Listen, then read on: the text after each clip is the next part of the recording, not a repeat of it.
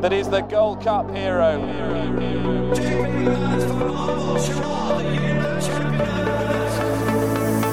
Two of the most admirable chasers you could possibly wish to see. relentless, remorseless, and pounded Kauto Star into submission. Hello and welcome to another edition of the Race Hour podcast brought to you with our friends at bookmakers.co.uk. I'm, of course, in the towers of bookmakers.co.uk. And, uh, well, I'm sorry to say, for regular listeners, there is no Dermot Nolan this week. He is uh, sunning himself in Malta. I've no idea what the weather is, but I assume that's what he's doing. And uh, he will be back next week. In his absence, I'm delighted to say David Weldon is here. How are you doing? Good to be back. How's things? Yeah, very good. Good to have you here, Dave. Thank you for coming on the race hour. Uh, Cian Kirby is also back. Cian, how are you? Cheers, Dean. Very good. Thanks. Hope you're keeping well. Doing okay, and uh, it's good to have you on board. And Darren Hughes is back again. How are you, Darren? I'm grand, Dean. Yeah, listen, no use in complaining, sure. Ah, sure. Well, you know, it's okay if you want to, but we'll save it for a later part of the podcast. mate. Oh, there'll be lots of complaining Um, over the next hour, don't worry.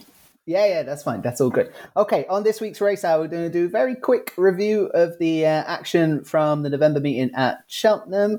Uh, we're going to talk, of course, about the Arkle winner. Um, I'll let you know which one that is in a minute. Although I think everybody already knows and seems to be on. So fair play. Um, we're also going to have a little section uh, looking ahead at the Hennessy, or what it is now known as the Coral Gold Cup, formerly known as the Ladbrokes Trophy, previously known as the Hennessy. Uh, Coral should know better, I think, with their long-standing associations with lots of different races like the Coral Cup, Coral Eclipse. Don't go butchering these great races. Anyway, we're going to do the Hennessy, um, and we'll probably call it that. So no apologies from me. Uh, then we'll take a break, and after that, we will come in and do the weekend tipping with action from Haydock and Ascot. Um, and of course, there is some quality stuff at Punchestown on Saturday and Sunday. And then you will get the naps from our esteemed panel. Okay, first things first, let's kick straight into uh, what took place at Cheltenham. I'm going to throw three names into the mix, but anyone can talk about any horse they would like to. Uh, Hermes Allen, who won for Paul Nicholls in that Ballymore trial. Um, uh, quite complimentary comments, I thought, from David Mullins on uh, Festival Focus on bookmakers.com.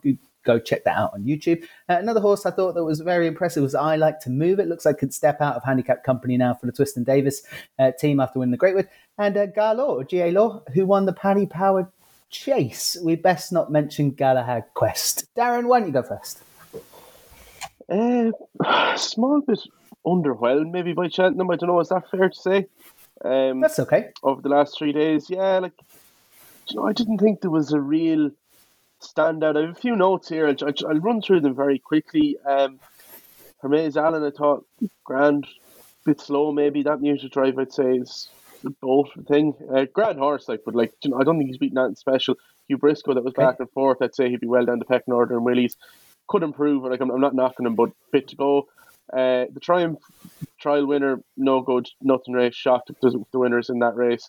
Thought Tommy's Oscar was given a stones. Um, might not have mattered actually in the end. Banbridge probably was was the winner, but I thought Danny McMenamin was caught napping at the second last. I'm also not sure Cheltenham is Tommy's Oscars. Tommy's Oscars track.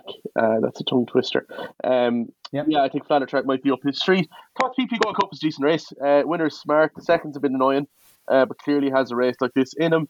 Uh, the Mayor's bumper winner was all right, but again, hard to know what the form is worth. Uh, Egger wouldn't win a champion chase if he started now. Um, the Greatwood really disappointed with that. Like my the Greatwoods I've been watching since I got into racing have all been what felt like forty runner fields, but you know what I mean. They've all been big fields, uh, very competitive. This just felt like a nothing. Yeah, over underwhelmed Dean was kind of the impression I came away with. I don't know whether the lads will agree or not. Maybe I'm a bit of a Debbie Downer here, but I just I, I really just wasn't didn't it didn't do anything for me. No, I, I that's okay. I, I enjoyed it. I did enjoy the races that I watched, and I enjoyed some of how competitive it was because it's not always the case. Um, Dave, come to me. Tell me about those three that I mentioned. Uh, the Paddy Power Chase probably worth a little bit more time. Yeah, big time. And the Ga Law did everything wrong, really. Um, that's what I'm going with. I'm going with Ga Law.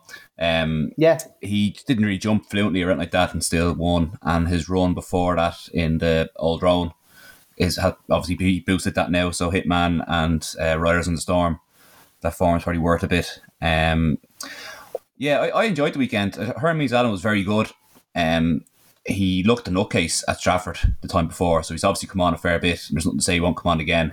Now you'd want to, Yeah. you want your head examined back him at the price he is now for the for the Ballymore in March, but um, he'll probably go and win the Challow maybe or something like that. Um, You'd imagine that's where Nicholls will send. yeah, him. Nicholls is um, habitual trainer. race. Like you know, he, he goes and does what he has to do, wins all these big pots with no competition, and ends up being champion trainer at the end of the year. Um, I thought scriptwriter for Milton Harris, he'll probably go and win all the English juvenile trials, like um, Knight Salute did last year, and end up being sixth in a triumph or something like that. Um, that was decent, and just a couple of losers that I think probably win next time out. Um, I thought Punitive ran a good race in the amateur jockeys chase on the Sunday.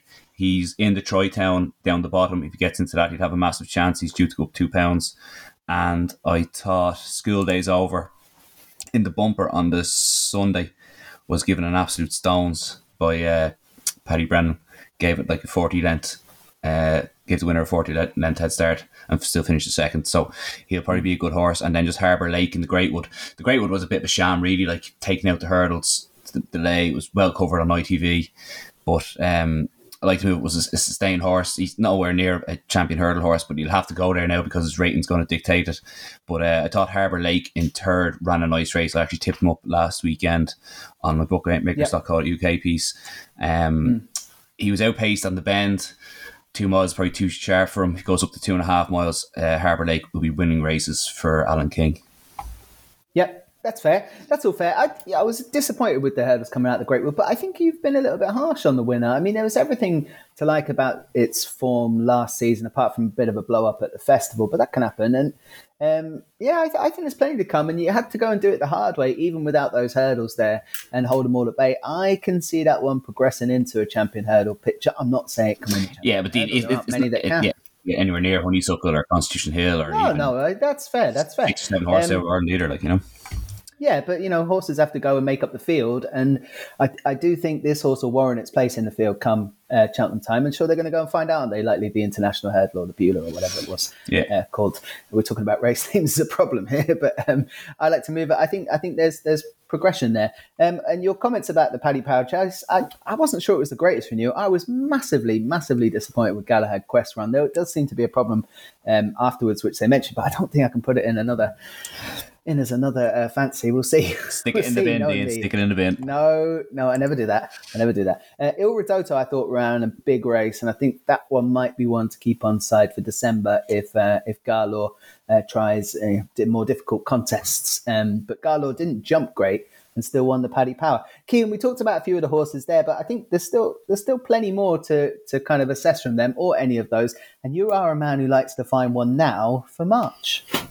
Yeah, I would agree with, with Darren. It was was kind of an un- underwhelming uh, meeting, to be honest. I'm not, I'm not sure how Okay. many how many Cheltenham Festival winners we saw over the three days, if any. To be honest with you, um, I thought Banbridge was probably the the, the best horse of the, of the of the meeting for me. I thought he he gave Thomas Oscars uh, a good beating. He was really well backed, and even if uh, Paul Nicholls was supposed to have a runner in it who actually ran yesterday, I think even if he ran in it, he still would have won it easily. So I know people are saying he might be too slow for the Arkle and two miles might be his trip, but um, I can see him surprising a few this season. A couple of horses then that kind of caught the eye who finished second on the Saturday was Wise Guy to Unanswered. I think he's a very good horse. He beat Hillcrest in, Yep. in a bumper.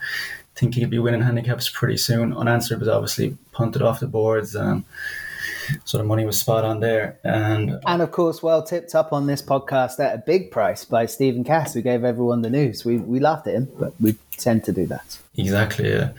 And I know um, Dave alluded to the right. Um, Paddy Brennan gave one of the horse, but if you watch the Queen's Gamble race, the right Paddy Brennan gave um, Bonte, put him out the back again.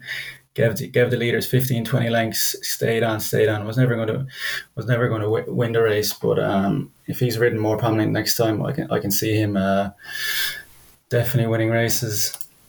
Other than that, I thought Fenner's Fenner's Cross was um, was impressive. That was that was a de- that was a decent enough novice hurdle. I could see I could see him going well. The Nubanega race was very very underwhelming. Yeah. Um, yeah, that's it. I just didn't. Uh, the meeting didn't really didn't really get going for me, to be honest, Dean. No, that's fair enough. Fenner's Cross an interesting one because this is just you know masterful stuff from uh, John McConnell recently, and the way he targets these um, early season salvos at the Cheltenham uh, meetings, and he does so well with that. That was picked up, of course, on Festival Focus on Bookmakers.com. Uh, do go check that out with Tom Lee and David Mullins. They talked about Fenner's Cross, but Cian, you mentioned the one horse I didn't mention from Cheltenham, which was Banbridge, and that's because we've seen Jonbon since. So the Arkle picture, although everyone might have thought, "Oh, we've seen the Arkle winner with Banbridge," and he was very good, very electric, and it was obviously at the, the right place to go and put a performance like that in. But then we saw John Bond. Jonbon's probably put in a performance there, beating Monmiral on the steel that would put him equivalent to an Edwardstone already. Yeah, Jonbon was pretty pretty impressive now yesterday. I mean, I think when the anti-post markets opened up for the Arkle, he was about a ten to one shot. He's seven to four in places now. Yeah. If you got the good prices, best of luck. But I mean, he's a he's a crazy price now. He was really putting his place in the Supreme last season, so we know he does have limitations. Then he went on to Aintree and kind of scraped in against El Fabiolo. Um, I would be a fan of Jonbon, but I just reckon in, in the heat of a battle, I'm not sure how much you'd find off the bridle.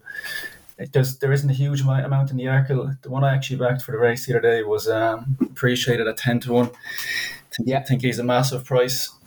Um, he hasn't been entered anything yet. He's a bit of a fragile horse, but he went off 7 to 2 for the champion hurdle last season. I mean, if you put a line through that run, he, he absolutely pissed up in the Supreme. So they get him if they get him back to his best, I reckon he could uh, he's of every chance of beating Jonbon in the Arkle. I think I, I think that's solid. I think if anyone's got decent price about Jonbon, you want to have a little tickle on appreciate if there's still some value there because you're likely on the one and two in the market come race day if they both turn up. So you'll be in a good position.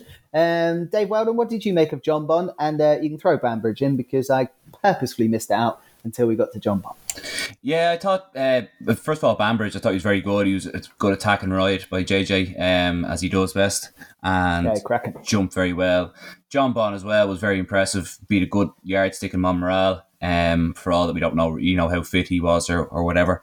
Um, I to use Paddy Aspell's phrase, he was very good on his feet. Um, jumped very well. He made a slight mistake at the fourth out, I think it was, and um, then jumped very well from there therein. At a tough, in fairness, Warwick is a, a tough jumping track to come quick and fast. There, be similar to Sandown probably.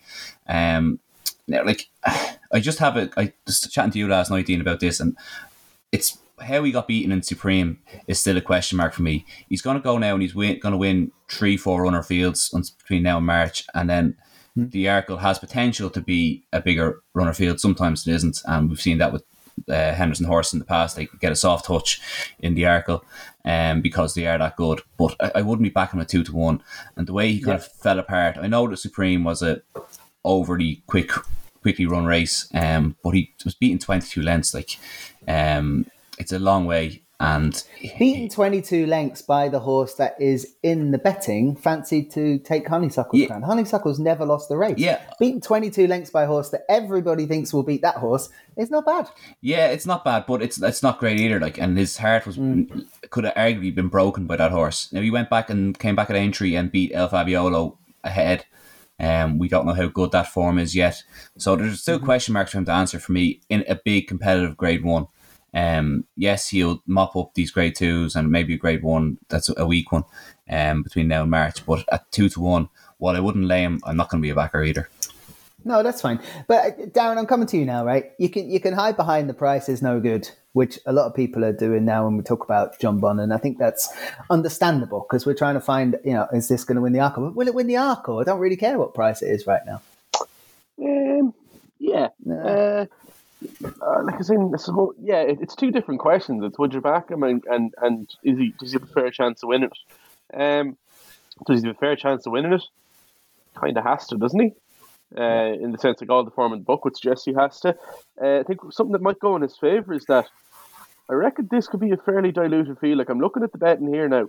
Sir Gerhard has entered in a hurdles race on Sunday. Looks like he's going to go there. Appreciate it. Jesus, honestly, God knows.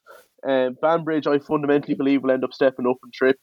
Uh, Mighty Potter, yeah, fair enough. Mighty Potter again might might end up further. Boban says hurdling three stripe three stripe life, not going here. State man staying hurdling.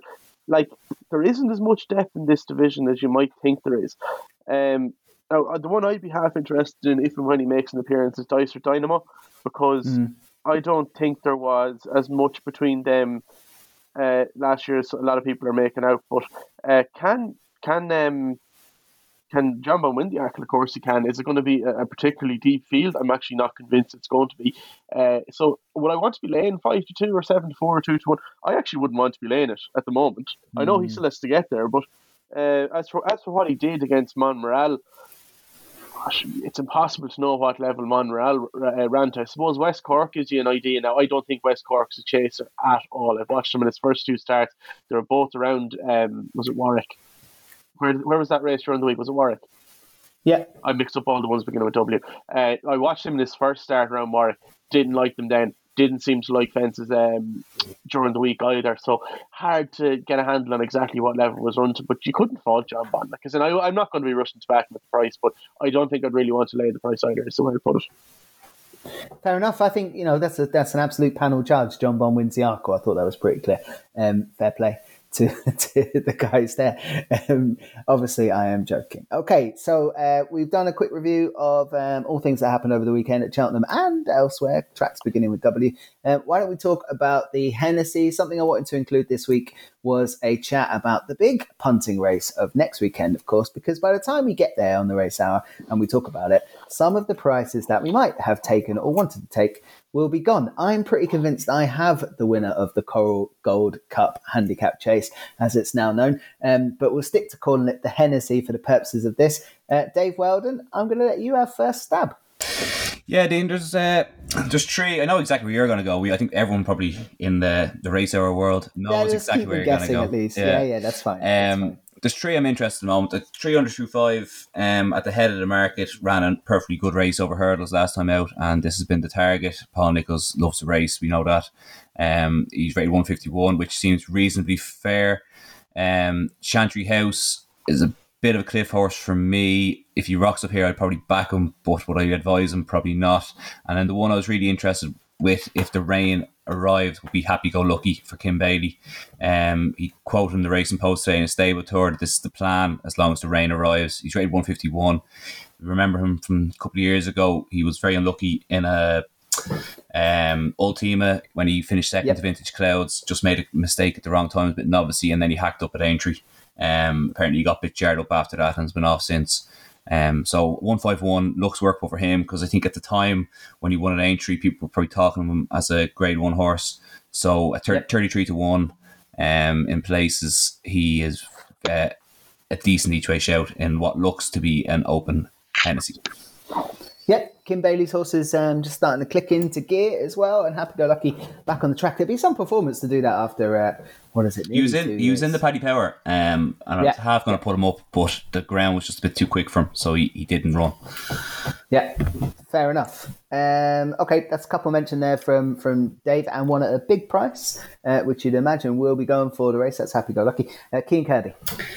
Yeah, I wouldn't have a huge opinion on the race this far out, Dean. But if you push me for a selection, I would agree. I would agree with Dave on three under through five. Again, yeah. like Paul Nicholls is a is a genius with staying chasers. He had a spin over hurdles just to get him spot on for this. Um, if you look back at some of his chase form, he's he's been really good over fences. Uh, he was uh, ran well in the RSA last year. Also beats Fantastikas by seven lengths. Beat Does He Know by four and a half lengths, who won at Cheltenham at the weekend. So I reckon um, he's he's ten to one there. I would wait till the day though because bookies will be paying six, seven places. Only paying four places now, so I wouldn't be rushing. Mm-hmm. I wouldn't be rushing to back him just yet. But I reckon uh, if you can get eight, eight, nine to one on the day with six places, I think he's a he's a very good each way bet, and I can see him winning the race. Yep, definitely a potential winner in three under through five. Fits the profile with the right trainer. Some nice uh, form from a novice season, of course and uh, has already warmed up with a spin over hurdles. You can see what they're doing. It does make sense. Three under through five for Paul Nicholls. Uh, Darren, makes some sense. Um, yeah, yeah, I can see the angle again. I'm kind of in sport here. I wouldn't be rushing to get involved in this at the moment. Um, I think the prices are quite contracted, uh, quite margin heavy. Um, there's not there's not too many horses in here that I think will go off a much shorter price on the day than they are at the moment, unless they obviously okay. run in between now and then and win a race or something. But that's highly unlikely as we get closer and closer to the day. Um, the one I kind of thought was half interesting, he can look well found in the market at this stage, is Le Milos. Um, switched Dan Skelton's yard uh, over the summer, um, made a winning debut for that yard at Bangor. Uh, I think it's 10 or 12 days ago. I actually watched the race, I remember. Uh, I thought that form is actually pretty strong for a Class Two handicap around Bangor. Um, four finishers, or the, there was five horses finished. Sorry, with four that we that we can reasonably talk about. And I thought it was thought the right horses were there thereabouts. Le Milos obviously won it. Asked me early was third, and then Lord du Mesnil, who runs this weekend, might give you a good handle on how kind of form the races were. He runs uh, this weekend. Um, yeah, I just I thought Le Milos look he got to a mark of one.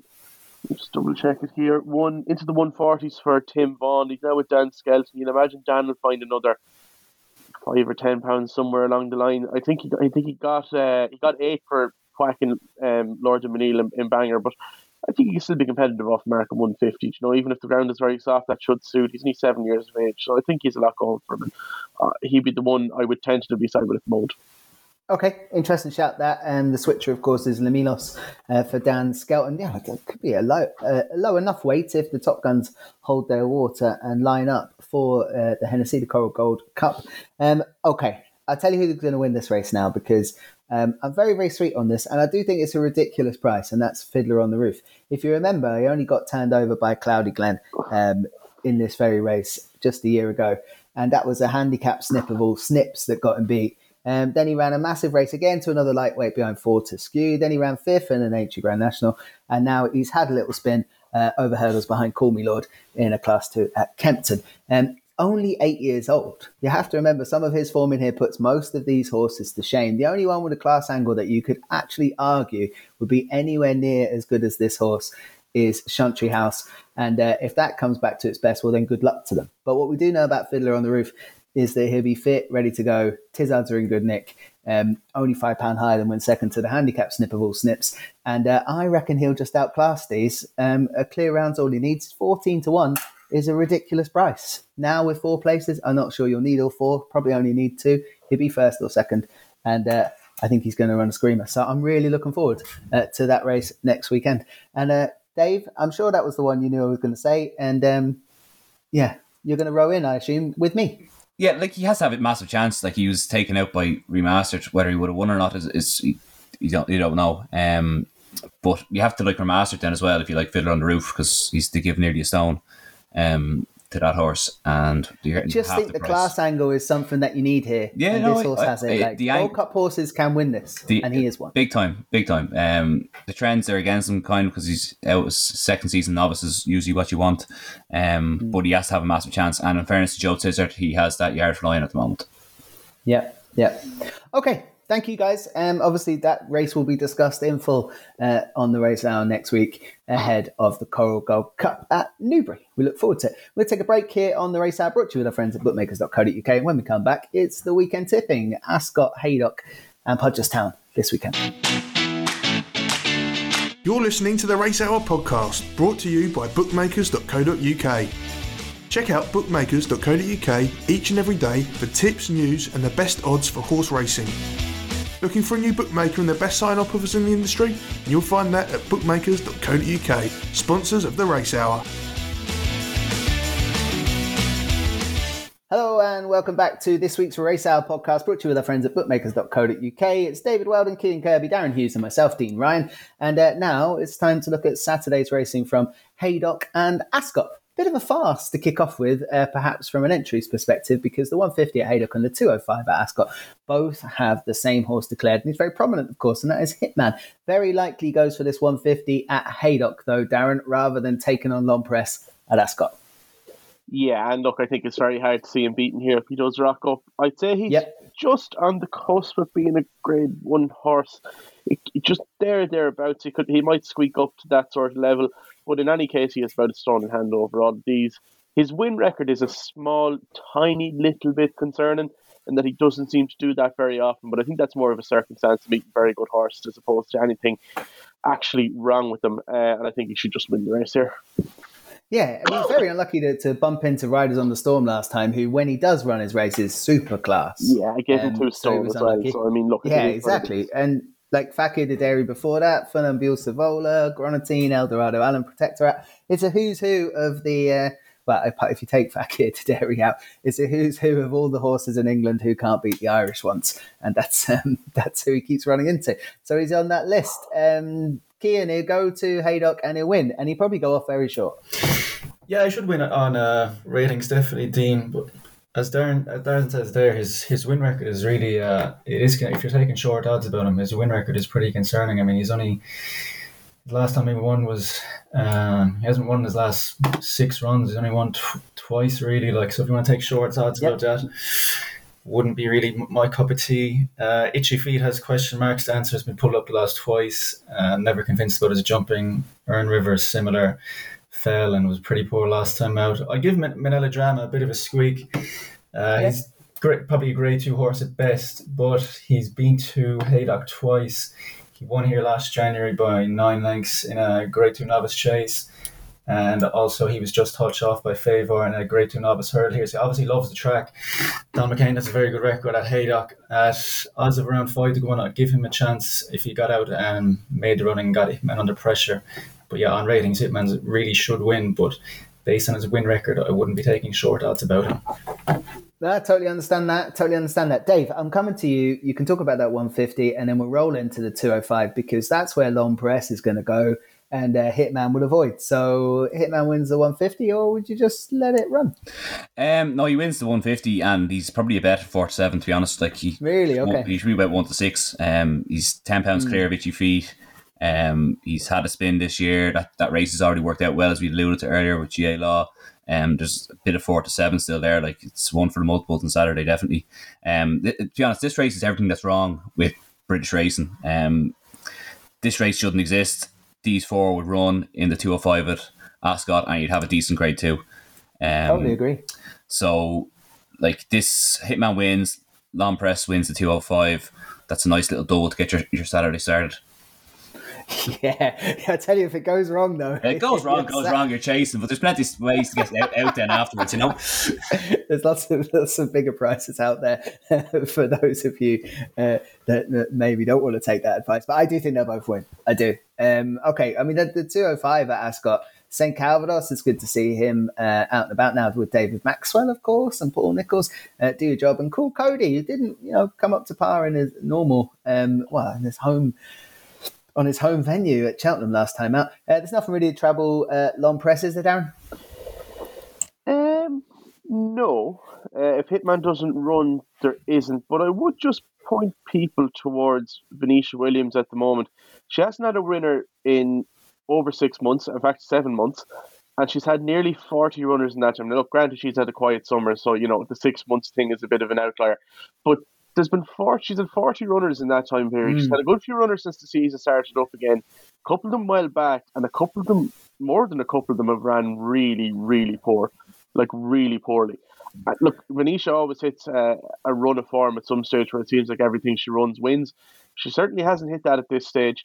Now, look, it- there's nothing in here. If Hitman doesn't rock up, St. Calvados and David Maxwell, they're not going in a grade two chase. Uh, Coole Cody for look, he's an admirable individual, but bouncing back and being pulled up in the Paddy Power Gold Cup, I don't. There's a bit of prize money picking up in behind, isn't there? That's for sure. Yeah, yeah, Yeah, yeah. Do your job, same story. So look, L'Homme Presse. If he probably will just go and win the race, but I, I just I wouldn't be getting involved in any sort of distance betting or any sort of magic betting uh, in, in this race regards him because I think he. Uh, I think his, his yard have a little bit of work to do to find form before he'd be interested in backing him in a very hot race. Yep. I speculative, speculatively tried to catch the Venetia William wave uh, already this season when I think she had four or five seconds on the day.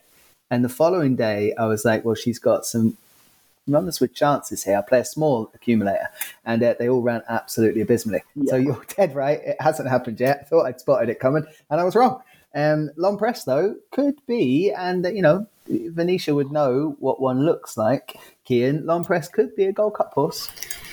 Could be, yeah. I think on the Venetia Williams, I don't think she'll hit a trend until the mud's flying. So wait until the ground's heavy and see her horses flying. the rain again. is coming. Yeah, I Yeah, still, yeah, I agree. yeah, ground Ascot's still good to soft. I think maybe soft, heavy. She'll, she the winners will start coming. Also, with um, do your job is actually declared at Ascot tomorrow in his favorite flat race, so he probably won't run either. Hitman's not going to run. You're- even smaller. yeah, you're looking like a, tr- a three runner race really. So L'Homme Presse could be one one to four, one to five shot, and yeah. Yeah, Darren made a good point there about the stable form, but it's just it's very hard to see him getting beat. Like Cool Coole Cody has, has big questions answered. St. Calvados, never been a fan of him. So yeah, I just think on, on merit, L'Homme Presse wins really. Yep, fair enough. The first two races of the weekend on the TV could be very uh, low on runners, but you know, a couple of nice horses in there. Hopefully, they both go and, go and do their job and uh, at least set Weldon up for a good Saturday. Uh, Dave, I'm going to come to you on that 225 at Haydock because now we're talking. It's the Betfair Exchange Stayers Handicap Hurdle, big Premier Handicap, big field. Uh, Charles Byrnes coming to the, to England with Run for Oscar, and uh, is he just going to blow them away? I really think this is a hot race, though. This this is a class uh, handicap hurdle. It usually is. It usually throws out loads of winners. Um, Run for Oscar's well found in the market as he should be. He's a Cambridgeshire winner, um, or sorry, Cesarewitch winner. Um, and is now rated 101 on the flat. So he's rated 147 here. He's probably a few pounds in hand. Daniel King Good comes over, takes five off as well. Um, he's five to two. Do I want to be back in the top weight in this race though? Probably not. Um, I two on my kind of radar. Might I is I, I don't like Might I at all. Um, Harry Fry is traditionally bad at campaigning his horses, and he doesn't know what this horse is. Um, the one I like at a big price is Gentleman at Arms for the Stuart Edmunds team. He was second last year in a Grade One. Was it Grade One at at uh, Aintree? And I have a feeling this horse will eventually become a graded runner over hurdles. And he's only five. He's off one four three. He's had a spin already over too short a trip. Back with the three miles here, twenty to one or so. That'll do for me. Nice gentleman at arms at a big price for Stuart Edmunds, Ciaran Gethings. Um, quite quite compressed at the top end of this, and I'm telling you, Dave, you've upset Darren Hughes with what you said about Might I. I don't care. Darren, make your case. Yeah, Dave, you're so wrong, man. In the, in the great words of, of Roy Keane, uh, you're so wrong, man. Uh, no, um, my eye, I think, is a stonker of a bet here, to be honest. Like Dave, as Dave uh, ran us through there, it's an impressive roll of honour in this race. You've had Sam Spinner win it. Main fact won it. Paisley Park won it that glorious season Yeah. when he ended up winning the Stayers Hurdle. Uh, and I think Might I could be of a similar vintage. Uh, if you look at his, race, his, his races last year, beaten by Constitution Hill, who everyone seems to think is the second coming of Christ, narrowly beaten by Jonbon when given a small bit of a stones. I think that might have been Sandown that or Haydock that day as well. Um, and then behind Three Stripe Life, uh, who obviously won the Grade 1 at Aintree, then was third behind State Man and made a very impressive start to life over fences uh, in the last week or so. Um, yeah, I, I think Might I he, he wins this race. Uh, unusually for a Fame and Glory horse, uh, he seems to like very soft ground, so the more rain, the better up in Haydock. I think this trip is exactly what he wants. I think he's, he's just been running over the wrong trip for his entire life. I think he's very favourably treated here off, off his mark. And I'd be, to be honest, I'd be shocked if he's beaten here this weekend. And I think he's forty to one for the Stayers. I you, could- you could make a, a strong case for that, given how, how wide how wide open that's been blown after last weekend in Navan. So might I here uh, all on the might I train, choo choo. I like it. I like it. I like it. It- Actually, what Dave said about Harry Fry perhaps not knowing Oh, the that's best way to completely right. Honestly, some of his horses is a- is a positive here. Uh, sorry, I shouldn't say that on there, but he's a bit of a yeah. I, I don't think he trained Ivy up a wall to be honest, but um, I think he's a pretty good horse here in his hand. So let's see. He's got your tipping life in his hands this weekend. You better hope he can manage that at least. Um, I do think that you know what Dave said about Harry Fry and the way he's been learning about this horse. Let's put it um, has actually meant that he's in here and uh, and can go and win this race. Uh, Cian, I'm going to ask you to make sense of the uh, Stayers Handicap Hurdle this weekend. Yeah, Darren's completely stolen my thunder there. I'm on the I'm on the Might I train as well. That's okay. That's okay. Make the case. Let's hear it. Yeah, I do agree. Maybe his uh, Harry Fry has, didn't campaign properly, but therefore he's he's like well handicapped because of that. He's won fresh both times. Uh, he was actually favourite to be Constitution Hill in a novice hurdle at Sandowns last season, but Incredible. yeah, I believe around Yeah. six to four favourite. Um, finished second to Constitution Hill. Um, narrowly beaten by Jonbon, narrowly beaten by Three Stripes Life. They're all serious novices. Like they're, you know, 160 horses. Like, and he gets in here off 142. I think he could definitely be a, a 150 horse. And I agree with I agree with um Darren. He's 40 to one for the Stayers. You could have worse bets than that. You could like if you look at the roll of honor, Paisley Park, Sam Spinner. They all won this race and went that went on a run. I could see him doing the same. And um, yeah, he's a. I think he'll win this. And 92 is a, is a decent price about him. Yeah, I think used to uh, uh, selling me on a good journey here with with Might I. Uh, Dave uh, kicked us off with uh, that that's not the one. But I think his negatives were a positive towards its chances. So I'm not going to put anyone off. Uh, I will say, fr- friend of the podcast, Tom Lee, is also heavily involved in this. So uh, we, we have three against one here. Okay, okay. I like that. Um, it's also your nap on the Quick Pick show, Darren, this week. If anyone who watches that on uh, bookmakers.com will get the same spiel again. Uh, there's only one horse here that uh, concerns me against Might I, and it is a cracking field, so that's probably a stupid thing to say. You have to respect Run for Oscar and others. Um, but Good Risk at All, who is, I think, still very well treated off 143. Um, now, there is, like I say, it's quite compressed at top here. Run for Oscar 12 stone, Might I 11 9, 11 10 for good risk at all. Um, you know, what they, what good risk at all has, though, in its locker is a recent run, and it was a good run, putting Holstone away at Carlisle on heavy ground. Lots of rain won't make a difference. I think Sam Thomas has got his yard in lovely nick. And uh, as the money comes for the other two, good risk at all might be a bit of value. And that's where I will be going um, but I do think it's a belter race, absolute belter. Uh, Cian, um, we can talk about the 240 at Ascot, but I don't think it's going to take too long because we're going to get a small field and uh, there's the aeroplane Constitution Hill. We're going to see him. Yeah, I wouldn't be so sure if we'll see him, Dean. We know Nicky Henderson has good horses. There could be a gust of wind and he might take him out. So he said he's going to run now. Well, like totally we, we saw last year with Shishkin and all this, there's always something that anything, no. a drop of rain and he, he won't run him. He's just anytime Nicky Henderson gets a good horse, he's just uh, he's terrified to run him. And looking at the field, yeah, I mean Brewin'upastorm second favourite. He doesn't win enough, and also basically refused to race at the last on the last day. Yeah, odd. Gosh, and who knows what you're going to get for pleasure? Will go off like a scalded cat, so we'll give Constitution Hill something to aim at. Um, yeah, he probably will win. I was just surprised that Nicky Henderson is starting Constitution Hill over two mile three as his champion hurdle horse. I thought he'd go fighting fifth Christmas hurdle. I thought that was a strange one that Epatante's going for the um, for the for the for the fighting fifth and that Constitution. He just has to split them up, and the, the fact is that Epatante two mile three and a half at Ascot probably isn't the right spot. So like you've got one that's got electric jumping and one that's got an engine they don't know the bottom of. So just I guess splitting them up. Constitution will probably win over any trip. To be fair, yeah, he's just one of those horses that's so good that he probably will win. Yeah, but I mean five to four for a champion hurdle is a. Uh, is a pretty stinking price at the moment. I would I wouldn't touch that. I wouldn't be. I can't see him go. I like how short do you think he can go for that race? Like same. I know, I know. Minimum, it, minimum, it, it maybe needs... minimum four to six shot, maybe like so. Five to four is shocking price for him.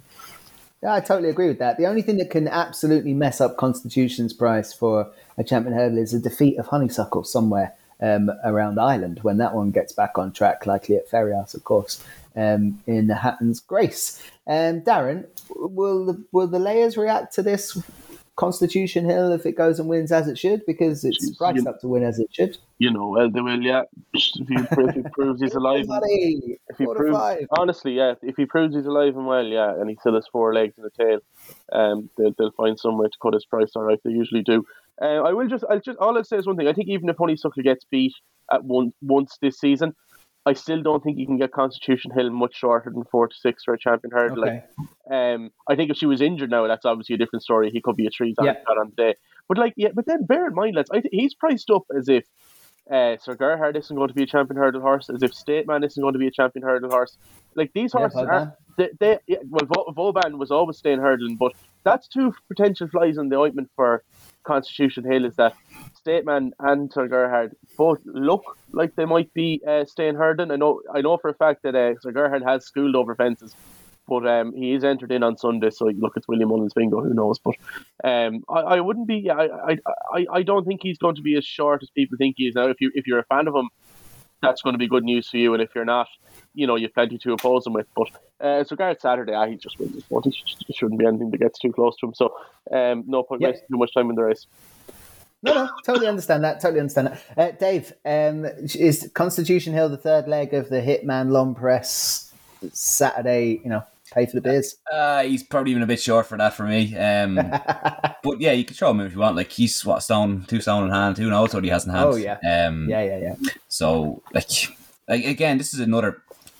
Like, why is this race here? Like, why is this not a three mile grade two, um, or two mile six or something like that? And then everyone has to run the fighting fifth next week that wants to run over two miles. Like you know, it's just Uh, makes so little sense the way the program's laid out. If they just got their heads together and smacked them a few times, you might figure something out. But um, yeah, Constitution win, wins. He's rated 170 as a novice, which is astronomical. Um, Yeah. and has like what three stone in hand over these. So yeah, wins.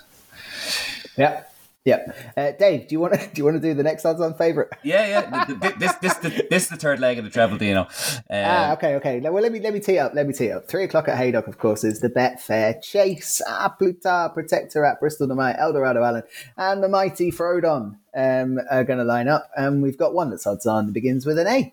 Yeah, Plutarch, um, serious or series performance last year, 180 rating now, which is, is massive. Um, won this race last year, so we know he goes well fresh. There's a bit of drifting going on on the market, indicating he might not run, but um, Henry came out and said that he will run.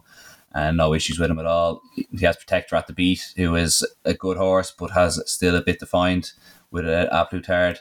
And at eight to thirteen, he, again, he, he that that treble, uh, Hitman, the, the L'Homme Presse, and A Plus Tard plays about uh, nearly three to one. So like that's printing money for me. Um, Yeah. wins this and wins it well.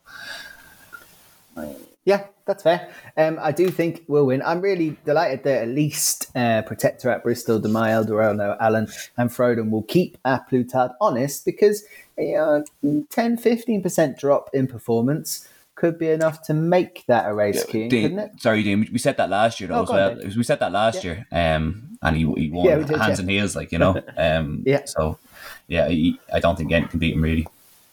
Well, okay, but Cian, could it? I mean, could 10% drop off be enough on background at Haydock? Or is it No, just, he's he's an uh, absolute certainty. I think for, I think f- even if you can get four to six, fantastic price. Should be twos on shot, two to five. Um, I mean, Protektorat at a three to one is shocking price. I mean, he's if you look at his form, he's only had like that one win at Aintree where he beat Native River on soft ground. That's his, that's that's all he's done really. Like he hasn't done much else other than that. Then you look at Brist- Bristol to my like Admiral Horse, but definitely past it. Eldorado Allen, not good enough. Frodon maybe I'll give Frodon a squeak uh, in the in the without A Plus Tard market. I'm not sure if there's any prices on that, but Okay. it'd be a decent enough price. There will be. Yeah, I'll give that a chance. But um, Plus Tard definitely one for the for the multiples. I'm actually surprised he's not favourite for the the Gold Cup. I think that that run last season there wasn't much talk about that. I mean that Gold Cup win was just phenomenal. Like like bolted up the hill by 15 lengths. I mean that was savage run. He's still an eight year old. Like he's probably only getting better. Um, yeah, I think he'll have a fantastic season again, and he'll get off to a get off to a winning start at Haydock this season. Yeah, it was well talked about on um, on the podcast myself and Demo did with Don McLean, where we were talking about the early markets for the Champion Hurdle and the Gold Cup. And it, the, the general conclusion, and I'd like to think that we're not the stupidest people on earth, it was that A Plus Tard should be favourite for the Gold Cup and Honeysuckle should be favourite for the Champion Hurdle. Yeah. And to, and to bet accordingly, because if their seasons go to plan, you're on good prices. Yeah, exactly. Just the anti-post markets are obsessed with um, horses who are yet to do it or who have potentially who haven't achieved it yet, like with Constitution Hill and Yeah. Galopin Des Champs. Um, But yeah, five five to one for the Gold Cup is a is a good bet. Galopin mightn't be as good as, as we think he is. He's headstrong horse, two and a half miles and maybe soft ground, mightn't be his cup of tea. So yeah, I'd be um I'd be advising people to back A Plus Tard anti-post for the for the Gold Cup definitely. Yeah, yeah, I, I totally get it, totally agree. Um, Darren, is the price for A Plus Tard, is this the last chance you'll get to get that price? I cannot understand how this horse is 8 to 15. I tell you, he won't be 8 to 15 if I have to do with it on the day or Right, as of now. right. Um, I'm not massively into backing odds on shots, but like this should be 2 to 9, 1 to 4. He's at least at least 15 pounds in hand over everything in this race, as far as I'm concerned. And, that, and that is being conservative. I'd say he could have 20. Um, Protektorat needs to improve an awful lot to get near him. Frodon would hate the ground. I think the ground's going to end up being pretty soft here at the weekend. He'll hate that. Excuse me. Bristol De Mai not getting any younger. Eldorado Allen not good enough. Like, if if you're an odds on man, you won't get many, many better opportunities than this, I wouldn't think. Yep, only the fence is in the way, it seems, for plenty of these runners actually at the weekend. It is a bit of a theme, but at least we're getting to see some very good horses on display, and it's not racecourse gallops. There are horses for them to take on, but my word. Um, yeah, it's a day for the shorties so far. A Plus Tard um, in that Betfair chase should just go and get it Done. Uh, Darren, I'll stick with you for the handicap chase that comes up at Ascot at 3.15. Um, it's not quite the minimum distance, two mile one, but Edwardstone is now a handicapper, probably where he deserves to be. Or is that harsh? Give over. Um, give over. Uh, look, I know, look, Edwardstone is my old pal from last year. Uh, No. ev- Everyone seemed to think he wouldn't win an Arkle. I was fairly convinced he would. I don't know how strong the form of that Arkle is, uh, to be fully honest. If I if I put my Let's be clear, it's not strong. Yeah, look, if I'm putting my my, uh, my head above my heart, it's probably not that strong. But the second behind Gentleman De Mee, I think, could be an all right run at Aintree. Um, Edwardstone, I think, is going to end up proving a bit better when he goes up and trip. And look, there Okay. is there is the worry that he could be making the market here, but I'm going to find it very hard to oppose him in this race. So there'll be a no bet race for me. I'll be hoping Edwardstone can win it.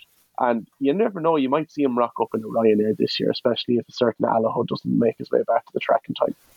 Yeah, yeah, would make sense. Uh, go those few furlongs a bit further for Alan King. He's done it before. He's moved them those, these kind of horses up and down a trip at Cheltenham to great success. Uh, Cian Kirby, uh, you can have the Hurst Park handicap chase. Is it Edwardstone at the top, or is something going to take concession of the weight and get him beat? Yeah, I don't fancy Edward Edwardstone. I think he's possibly overrated. Um, based on what he done last season, uh, the two mile novice chase division wa- wasn't good, so hence he's received the mark of one six one. I don't I don't think he's that good at all. I think he's probably one fifties, mid one fifties. Um, What'll beat him?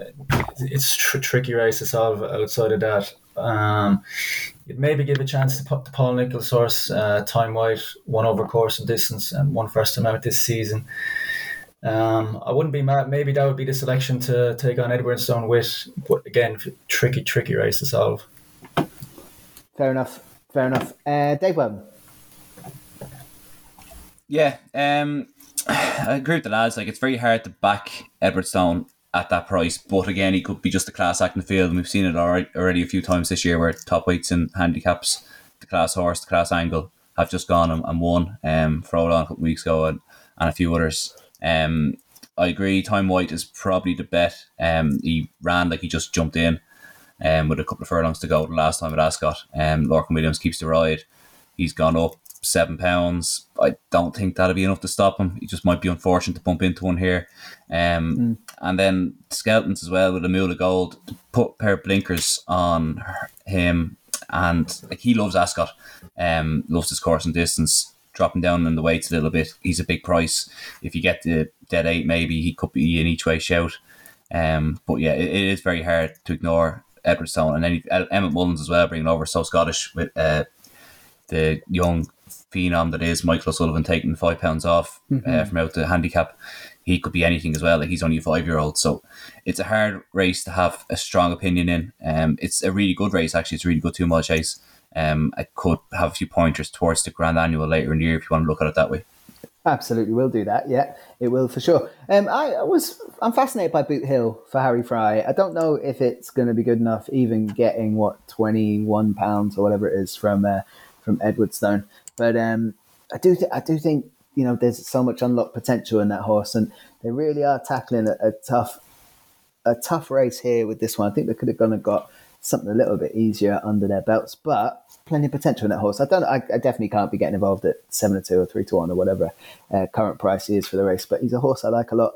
Uh, they might find easier waters at some point. Edwardstone, fascinating placement by Alan King. Let's see how they get on. Uh, Cian, I'm going to come to you first on the handicap chase at Haydock, the 335, uh, where Nicky Richards, who's uh, yeah, going well, Houston, Texas, likely to be favourite. But we've got Lord du Mesnil in here, we've got Good Boy Bobby, we've got Musical Slave, who's back for the Hobbs team, um, and the big breakaway is a fascinating horse to see back on the track.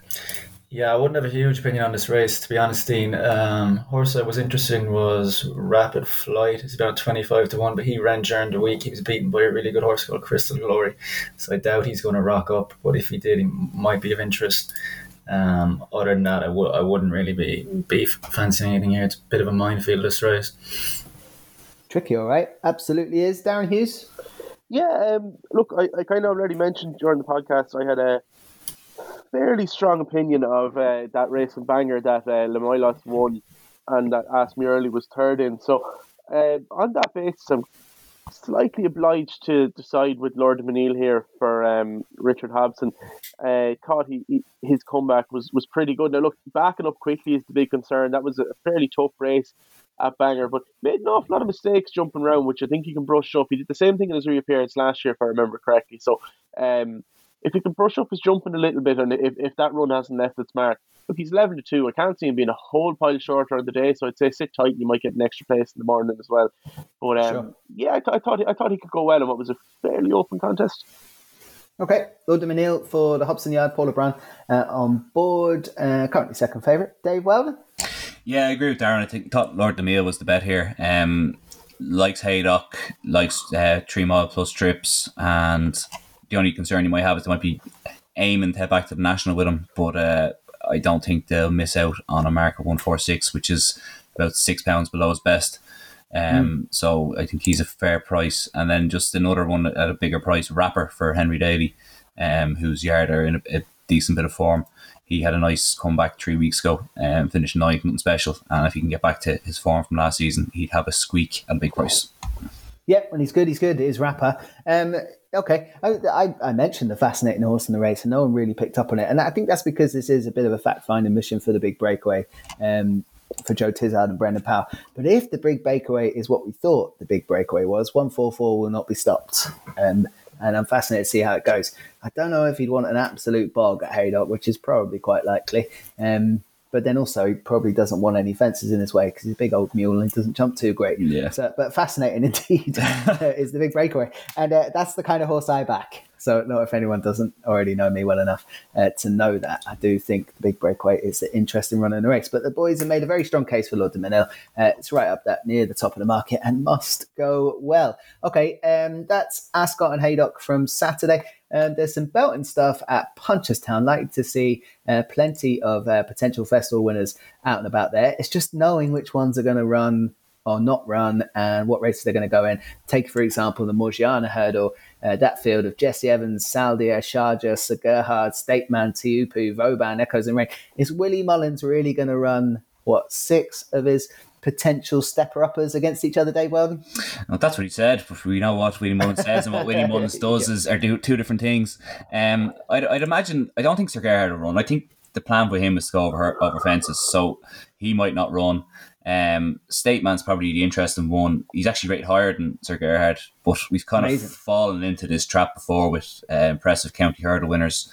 Um, Saint Roi is the most oh, recent wow. example of it, yeah. Um, where we think they're better. I fell into that one. Yeah, yeah we think they're yeah. better than they are. So, like, like Sharjah is the class horse in the race. If he's any sort of a price, he's probably a bet. He's won this race twice before, and um, jockey bookings will probably tell you a lot. I'd say Paddy probably be on him um, ride on a bit shitty and, and come home and, and, win well.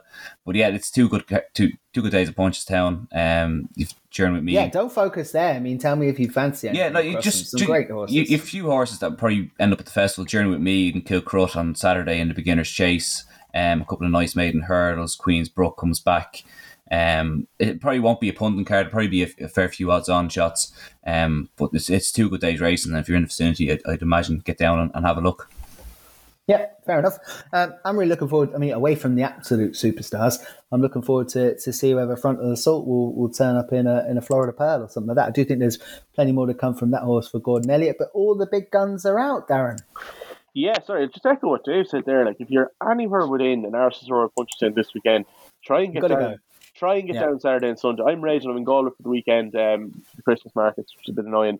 So if I wasn't, I'd be in Punchestown for the two days without a shadow of a doubt. Um, couple of pals of mine are going down. They should enjoy themselves, and I kind of half wish I was going with them. But uh, yeah, geez, no, the racing here is top class this weekend. Like you talk about, this is what I mean when I was talking about Cheltenham last weekend being a bit underwhelming, and you look at what's a relatively ordinary couple of days in Punchestown. And when I say ordinary, I mean there's nobody commenting on how special a weekend this is, and you're still seeing some, some top class animals. Disappointed the novice chase and the, or the beginner's chase and the Saturdays after cutting up. That looked like it was going to be a pretty a pretty good race uh, earlier in the week, but you still have Kilcruit and Journey with me making their, their debuts over fences. So I mean, like that's race one on the Saturday. You have another thirteen or fourteen races to go. Uh, as I said, try and get your get your way down there. Um, I agree with Dave. Sharjah will win the Morgiana. Uh, if he's any sort of price, he'd be a bet for me. The rest of them have to come up to his level, uh, and none of them have done so yet. I hope he's right that Sir Gerhard is going chasing because I think a year hurdling with him, another year hurdling, would be a waste of time.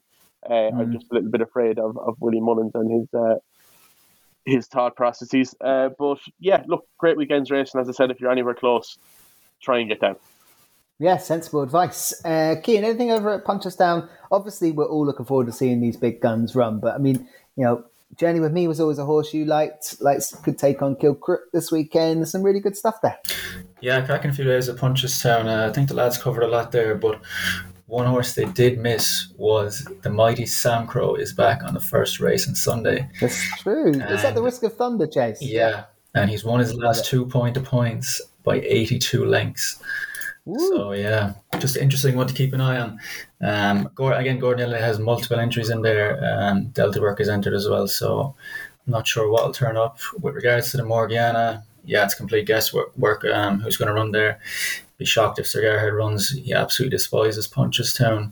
I would keep him on your radar though. He's a very good horse, um, especially around Cheltenham. I mean, beach three stripe lights. We went out and bolted up an entry, so he'd, he'll take high rank in the novice chase division for sure.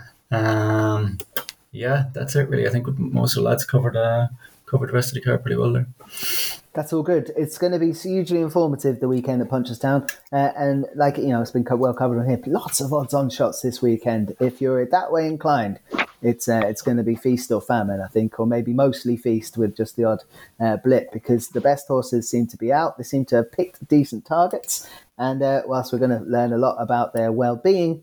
Um, yeah, I don't know how fascinating it will be to come watch them all come home, but I'd rather see them than not see them. I'll put it that way. It is time for the naps on the Race Hour podcast this week. Um, I'm going to let Darren Hughes go first. What's your best bet of the weekend? Um, might I suggest it's quite obvious? Might you suggest that is correct? Yes, might I? Uh, four to one needs to be a bet at one to four, and I'm only messing. Nobody will win though. Ah, uh, I'd, no, say, I'd, yeah. say, I'd say get involved. Fair enough. Might I in that 225 at Haydock, which is the Stayers Handicap hurdle um, from Darren Hughes. Dave Weldon, your nap of the weekend, please. Uh, I'll go with uh, Lord du Mesnil in the last TV race at Haydock. I think he is a good thing. Yeah, Lord du Mesnil is in that 335 at Haydock for the Hobson team. Paul O'Brien booked uh, go off, uh, well, right at the top there. I think Good Boy Bobby is also on top eight. Um, okay, thank you, Dave. That's his nap of the weekend. Uh, Cian Kirby, your best bet of the weekend, please. Yeah, it's obviously tricky with so many uh, odds-on sh- shots this weekend, Dean. But I, I Very yeah, it's very tricky. I mean, I think most of the races we covered there, most have odds-on shots. So I'm gonna go with um with Darren and um on on the die. Yeah, I think step up the trip and he's best fresh. I think he'll win that win that handicap hurdle. And uh, ninth, No. ninth tours, ninth, ninth tours uh, shot is, is a good bet now, in fairness. So yeah, that'll do. Yeah, no problem. Um, it, it's fine. It's almost like a podcast charge. Um, I was willing to take you lads on um, with good risk at all because um, you're struggling to find a bit of value across the cards. Um, so I probably will back against you, but I do hope that that goes well for you guys. Um, the big breakaway would be my nap of the weekend, and it's based mostly on pure gut instinct, which is not necessarily something you should all weigh in behind. Uh, but I'm looking forward to seeing the seven year old back on the track for Joe Tizzard and Brendan Powell. It's up against Dave's nap, though, so we've kind of gone against ourselves. All right, I, I, I'll change mine, Dean. I'll change mine. My, my nap would be uh, Hitman, L'Homme Presse, and A Plus Tard at about 2.88 to 1. yeah, yeah, I like that. I like that, and I appreciate it, Dave. But you know, Darren was very keen, Lord du Mesnil as well. Um, so I'm probably tilting with the big breakaway. But that's what I do. That's why we don't talk about Galahad Quest anymore on this podcast. Okay, uh, you have been listening to the Race Hour podcast, brought to you with our friends at bookmakers.co.uk. My thanks go to Dave Weldon, Cian Kirby, Darren Hughes. Uh, I've been Dean Ryan, and next week there's a very big announcement on the Race Hour. So join us then, and Dermo will be back. That's not the announcement. Take care.